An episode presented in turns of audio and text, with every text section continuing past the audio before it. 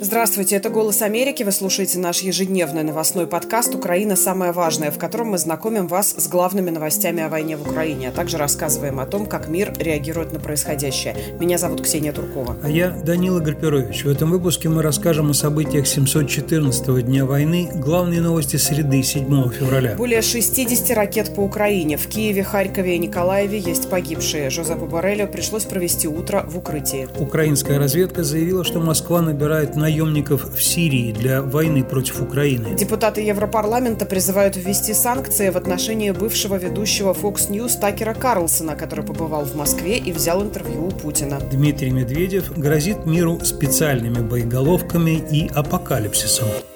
Теперь обо всем по порядку. Начнем, как всегда, с военной сводки. Среда в Украине началась с нового массированного обстрела со стороны России. По данным Генштаба, Россия выпустила по территории страны более 60 ракет. Воздушная тревога была объявлена по всей территории Украины. В частности, под ударом оказался Харьков. Российские военные нанесли ракетные удары по городу из зенитно-ракетных систем С-300. В результате были повреждены здания предприятий и пострадали трое работников. В Киеве были также слышны взрывы погибли по меньшей мере 4 человека и 38 получили ранения. Обломки одной из сбитых ракет повредили две высоковольтные линии. Часть жителей города осталась без света. Кстати, высокому представителю ЕС по вопросам внешней политики и политики безопасности Жозепу Барелю, который накануне прибыл в Киев, пришлось провести утро в укрытии как раз из-за массированной ракетной атаки. Барель опубликовал сообщение и фото из укрытия. Обстрелом подверглись и другие регионы. Представители Львовской областной администрации рассказали сообщили о взрыве в городе Драгобыч. Данных о пострадавших там нет. В Николаеве в результате российской ракетной атаки есть погибшие и раненые. Повреждены жилые дома, водопроводные и газовые сети. В результате российского обстрела села Токаревка Херсонской области получил ранение местный житель. Также российский дрон атаковал автомобиль в Днепропетровской области. В результате ранены два человека. Журналисты экономической правды подсчитали, что воздушная атака со стороны России 7 февраля могла стоить Москве около 423 миллионов долларов. Также сообщается о том, что как минимум две из пяти ракет, которыми наносили удары по Харькову, по предварительным данным были северокорейского производства. Об этом сообщили представители Харьковского следственного управления. Ну и на этом фоне оперативное командование вооруженных сил Польши сообщило об активизации польской и союзнической авиации. Как говорится в официальном сообщении командования, причиной стала именно, цитата, «интенсивная деятельность дальней авиации Российской Федерации связанная с нанесением ракетных ударов по территории Украины. Россия также сообщает об ударах по ее территории. Сегодня Минобороны России заявила, что Белгород был обстрелян из реактивной системы залпового огня «Вампир» примерно в 4 часа дня по местному времени. Ну и обвинения традиционные. Они называют атакующую сторону киевским режимом, который предпринял террористическую атаку. Сообщается также о том, что дежурные средства ПВО российские уничтожили 7 реактивных снарядов этой системы «Вампир», а губернатор Белгородской области Вячеслав Гладков сообщил, что 7 воздушных целей, ну, собственно, то же самое, что говорит Минобороны России, сбили на подлете к Белгороду, и есть два человека, которые пострадали, также в многоквартирных домах выбиты окна и так далее. Россия пытается представить себя зачастую жертвой агрессии, она теперь все время время в официальных сообщениях рассказывает об отражении украинских атак. С тех пор, как она объявила некоторые территории Украины своими и, соответственно, считает, что это там Украина атакует Россию, ну или как минимум заявляет об этом. Также точно позиционируют себя российские самые различные органы власти, которым, возможно, дано указание увеличивать активность на международном направлении. Сегодня Совет Федерации принял заявление, в котором отметил, как он считает, прямую ответственность стран Запада, передающих оружие Киеву за гибель мирных граждан России. Ну и призвал также самые разные страны, это Великобритания, США, Германия, Франция, Чехия и другие государства НАТО, прекратить поставки вооружений Киеву, осознать, сейчас я цитирую документ, прямую ответственность своих стран за гибель мирных людей в результате атак украинских вооруженных формирований. Но, опять же, естественно, украинская армия, армия страны существующей, представляется как украинские вооруженные формирования, легитимные власти страны представляются как киевский режим и все остальное. Очевидно, что Кремль требует от самых разных других органов власти нарастить международное участие и вот такие вот обращения к парламентам других стран уже принимала Государственная Дума, ну а теперь к этому подключился Совет Федерации. При этом сама Россия рекрутирует людей в других странах, чтобы они воевали в Украине. Это происходит, в частности, в Сирии, о чем сегодня сообщило Главное управление разведки Минобороны Украины. По его данным, Россия проводит рекрутинг наемников в Сирии. Это делается среди мужского населения, как отмечает разведка украинская, где царит разруха и нищета, в том числе через участие России в войне на территории этой Арабской Республики. Москва реализует этот рекрутинг через туристические фирмы. И там в сообщении украинской разведки есть довольно точные данные, как что делается. То есть подготовка проходит на сирийской территории недалеко от города Алеппо. Первая партия, около тысячи наемников, проходит обучение с акцентом на ведение боевых действий в городской застройке. После этого их доставят на авиабазу Хмеймим, а оттуда на территорию России. Потом им выдают российские паспорта. И сирийцам сначала обещают работу охранников на нефтеперерабатывающих объектах в Якутии, потом привлекают вроде как на другую работу, ну а потом их уже перенаправляют в состав военных частей которые отправляются, собственно, в Украину. Очень подробно все рассказано в заявлении разведки Украины.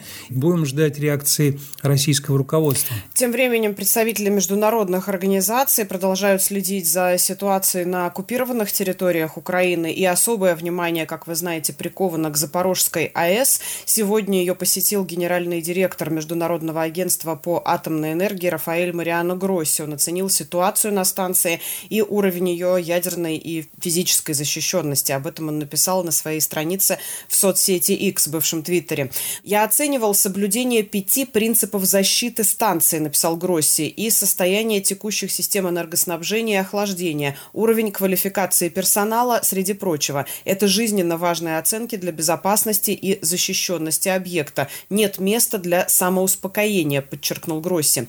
Директор МАГАТЭ добавил, что эта поездка позволила получить полную оценку нынешней ситуации на Запорожской атомной электростанции. Но, кроме того, Рафаэль Гросси все-таки сказал журналистам, что пока специалисты МАГАТЭ не собрали достаточной информации, чтобы сообщить, кто вел обстрелы Запорожской ЗАЭС, он напомнил, что МАГАТЭ добивается доступа на всю территорию Запорожской атомной электростанции, но ее нынешний директор Юрий Черничук, который был назначен в 2022 году после того, как Россия захватила станцию, сказал, что требования МАГАТЭ будут соблюдены, а ограничения самые разные связаны только с безопасностью и непосредственной близостью к фронту, как он сказал.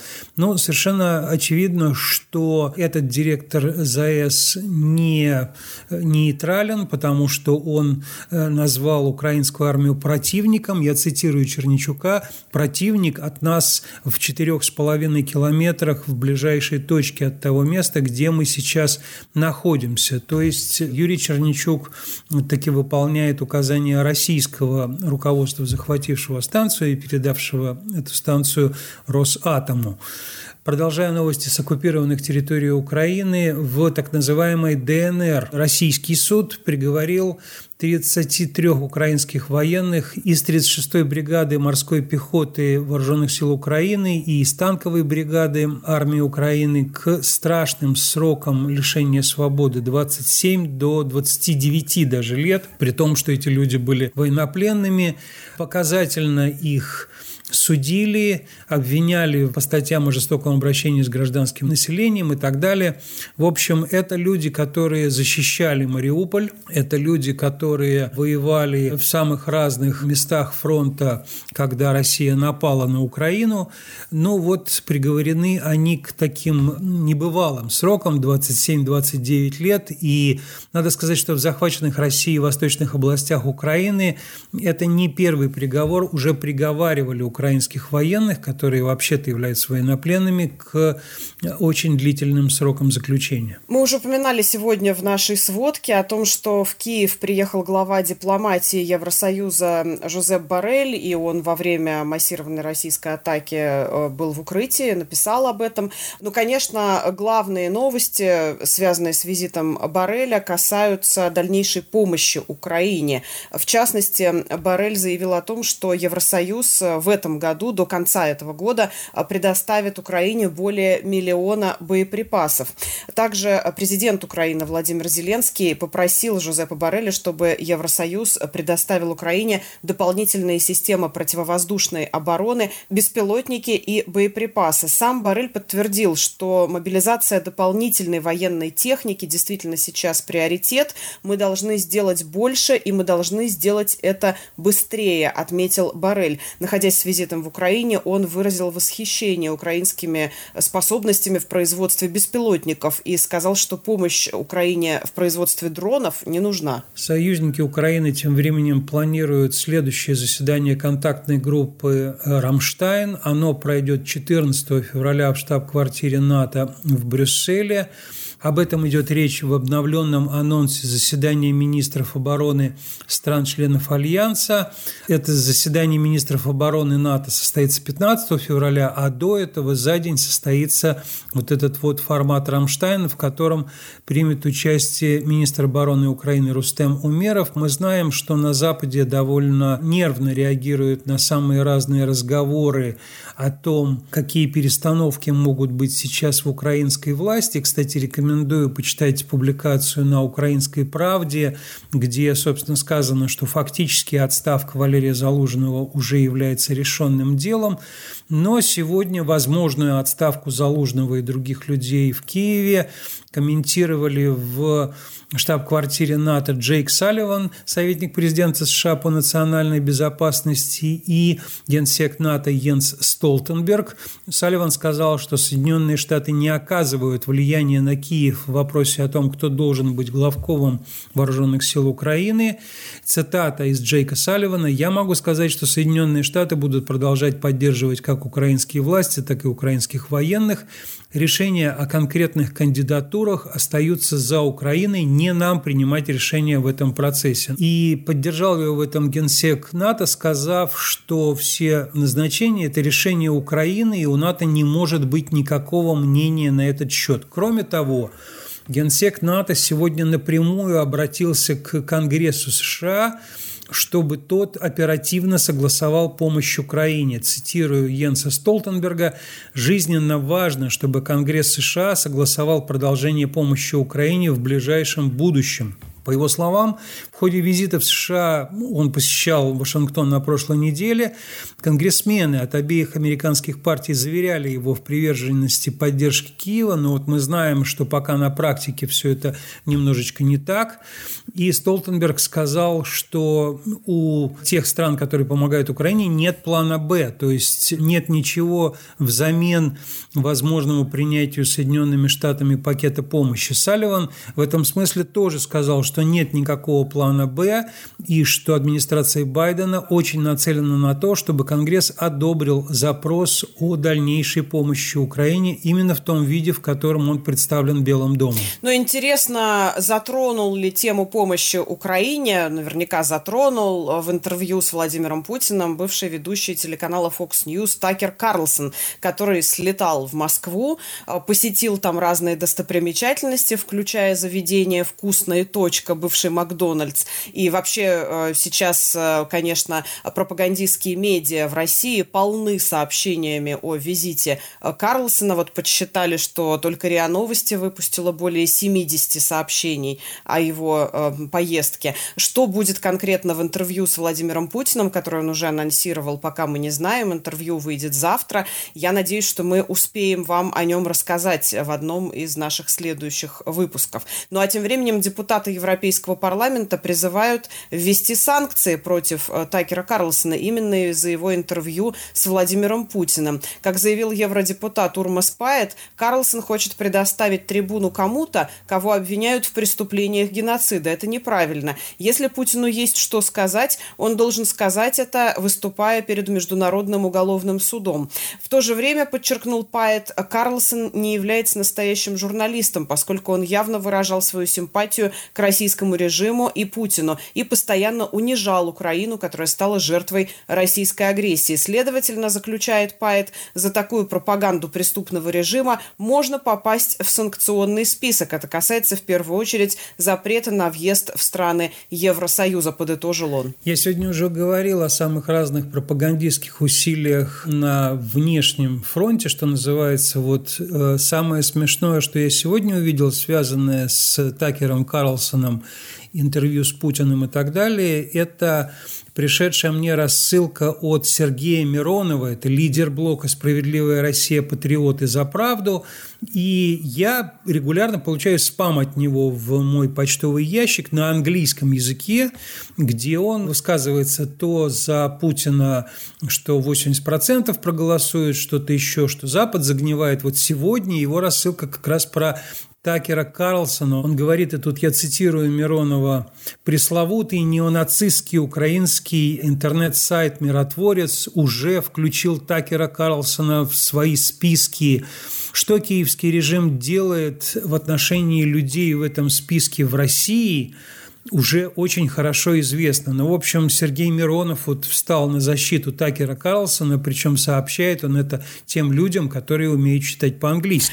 А, ну, пока Такер Карлсон путешествовал по Москве, зампред Совбеза Российской Федерации Дмитрий Медведев успел а, выпустить очередную ядерную угрозу в своем телеграм-канале. Он снова угрожает НАТО и европейским лидерам, на этот раз ракетами, как он написал, со специальными боеголовками. Цитирую Сунок, Шольц, Макрон, норвежские, финские, польские и прочие начальники из натовских стран толдычат, что мы должны быть готовы к войне с Россией. Если, не дай бог, такая война случится, то она не пойдет по сценарию СВО, пишет Дмитрий Медведев. Она не будет вестись в окопах с применением артиллерии, бронетехники и дронов. Ввиду несопоставимости наших военных потенциалов у нас просто не останется выбора. Здесь звучит э, знакомый уже нарратив, у нас не было выбора.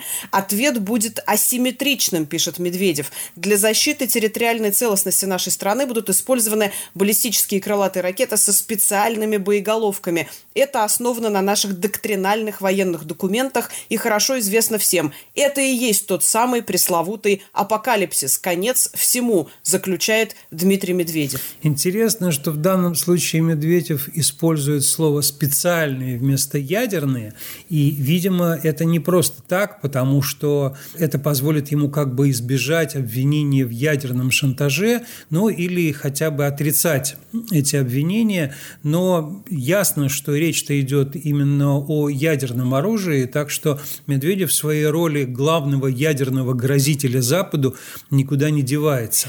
Ну а представители Финляндии, которых, как вы слышали, Дмитрий Медведев упомянул в своем посте, заявляют о том, что России не боятся. Президент Финляндии Саули Ниинистё во время своей последней речи в качестве главы государства заявил о том, что его страна не боится Россию, но сохраняет бдительность президента цитирует финский телерадиовещатель Юли. Ненестью напомнил, что Россия продолжает вести агрессивную войну а, против Украины. В Финляндии мы тоже чувствовали беспокойство, признал он. Мой собственный ответ в том, что мы не боимся, но сохраняем бдительность. И так было на протяжении десятилетий. По словам Ненестю, война заставила Европу проснуться и укрепила трансатлантические связи. Ненестю выразил уверенность в том, что финская модель безопасности заслуживает похвал, обороноспособность с упором на собственные силы, резервы и желание защищать страну. Я напомню, что Финляндия после очень долгих лет э, нейтралитета стала членом НАТО уже и интегрируется полностью в натовские структуры. Таким образом, та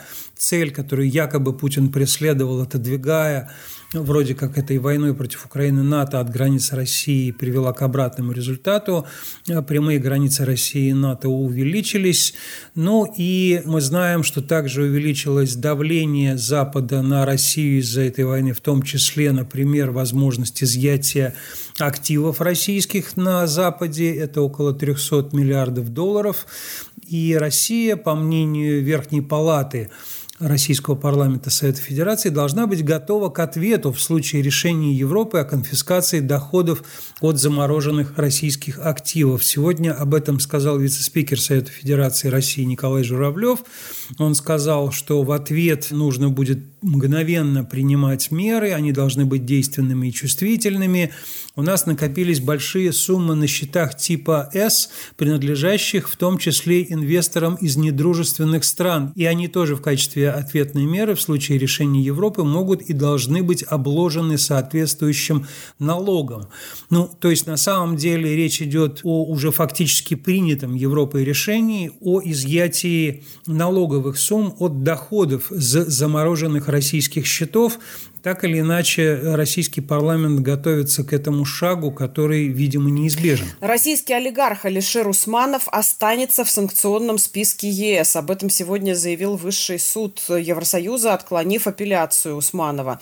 В своем решении добавить его в санкционный список вскоре после начала полномасштабного вторжения России в Украину Евросоюз описал Усманова как имеющего, цитата, «особенно тесные связи с президентом России Владимиром Путиным. Он активно поддерживал политику политику российского правительства, направленную на дестабилизацию Украины, говорилось в санкционном решении Евросоюза. Ну и еще одна апелляция также была отклонена. Это апелляция бывшего первого вице-премьера России Игоря Шувалова. Он тоже хотел, чтобы его исключили из европейского санкционного списка, но э, ему это также не удалось. Евросоюз э, охарактеризовал Шувалова как человека, который поддерживает действия и политику, подрывающие территориальную территориальную целостность, суверенитет и независимость Украины. Если продолжать тему санкций, то один из главных банков для российских импортеров, китайский Shouzo Commercial Bank, уведомил клиентов об остановке операций с Россией. Об этом написало российское издание «Ведомости» со ссылкой на бизнесменов, которые работают с этой кредитной организацией. Это очень большая новость, потому что это действительно главная финансовая структура, по самым разным импортным операциям импортеры российские, которые что-то получают из Китая, они делают все это через этот банк. И по словам собеседников ведомостей, банк на прошлой неделе разослал уведомление о прекращении операций с любыми российскими или белорусскими организациями. Совершенно очевидно, что это связано с санкциями Соединенных Штатов, и другие китайские банки тоже ужесточили правила работы с клиентами из России – эта новость удостоилась комментариев в Кремле. Дмитрий Песков, пресс-секретарь президента России, сказал, что в Кремле знакомы с сообщениями о сложностях, возникших у российских компаний в расчетах с Китаем. Но и он сказал, что все возникающие проблемы будут решаться в рамках диалога с Китайской Народной Республикой. Этим занимается правительство, по словам Пескова. Это все-таки прерогатива правительства. И он сказал, что плотный диалог с китайскими друзьями мы будем продолжать и все возникающие проблемы решать в рамках этого диалога. Ну, еще раз говорю, это ясное последствие санкций Большой Семерки Соединенных Штатов, в частности, и распоряжений Белого дома о том, что организации, обходящие санкции или помогающие России, будут серьезно страдать от таких действий. Прерывая экономические связи за границей и, возможно, теряя имущество за границей, Российская Федерация тем временем конфисковывает имущество внутри страны у тех, кто выступает против войны. Этим сообщением, также связанным с деятельностью Совета Федерации, мы начинаем нашу рубрику постоянную «Кого, где, за что», потому что Верхняя Палата Российского парламента сегодня одобрила закон о конфискации имущества за целый ряд преступлений против безопасности России, как они это называют, вызывает в том числе за распространение так называемых фейков об армии России. То есть закон позволит конфисковывать деньги, ценности или иное имущество, которое использовалось или предназначалось для финансирования, как они говорят, преступной деятельности против безопасности России. Также они могут лишать почетных званий за распространение заведомо ложной информации об использовании вооруженных сил России. Но советская власть делала это с академиком Андреем Сахаровым, лишив его всех званий и наград за его призывы закончить войну в Афганистане.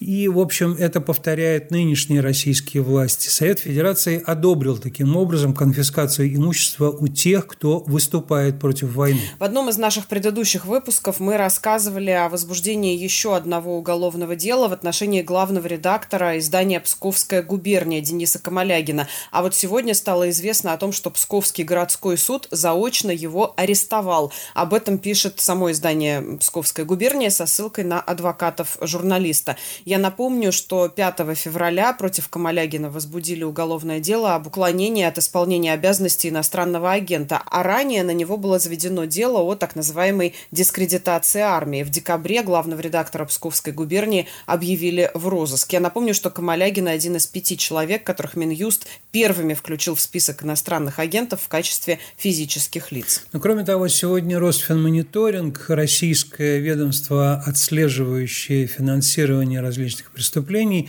внес начальника Главного управления разведки Минобороны Украины Кирилла Буданова в перечень лиц, причастных к терроризму. Как правило, российские чиновники называют террористами кадровых военнослужащих украинских силовых структур, также в этот список внесены командующий ВВС Украины Николай Лещук и командующий флотом Украины Алексей Нишпапа. И, в общем, понятно, что это такое формальное действие. Все это делает, как правило, Басманный суд, а потом Росфинмониторинг. Заочно Буданова уже Басманный суд арестовывал. Ну а если говорить о санкциях российской судебной системы против самих россиян, то сегодня Первый западный окружной военный суд приговорил студента Андрея Васюренко к 9 годам колонии по обвинению в якобы подстрекательстве госизмене. Это первый приговор по такому виду преступлений. Якобы Андрей Васюренко подстрекал переходить российских военнослужащих на сторону вооруженных сил Украины. Его арестовали в Карелии в марте прошлого года. На тот момент ему было 18 лет. Он был тогда первым задержанным за подстрекательство в такой форме государственной измены. И по версии следствия студент якобы пытался склонять россиян к вступлению в ВСУ. Ему э, дали очень суровый приговор, потому что из этих девяти лет первые два года он проведет в тюрьме а оставшийся срок в колонии строгого режима. То есть два года у Васюренко будут очень жесткие условия заключения. Также в России продолжаются репрессии против музыкантов и других деятелей культуры. Глава Владивостока Константин Шестаков призвал организаторов э, концертов Кристины Арбакайте и Дианы Арбениной отменить эти мероприятия. Как он сказал, основанием для такого решения стало официальное обращение общероссийского движения «Культурный фронт России». Имена они потребовали, как они написали, отменить выступление данных артисток в городе воинской славы Владивостоке. Но окончательное решение об отмене должно быть принято организатором концертов с учетом всех обстоятельств и общественного мнения, сказал глава Владивостока. Скорее всего, после такой рекомендации, конечно, вряд ли концерты состоятся.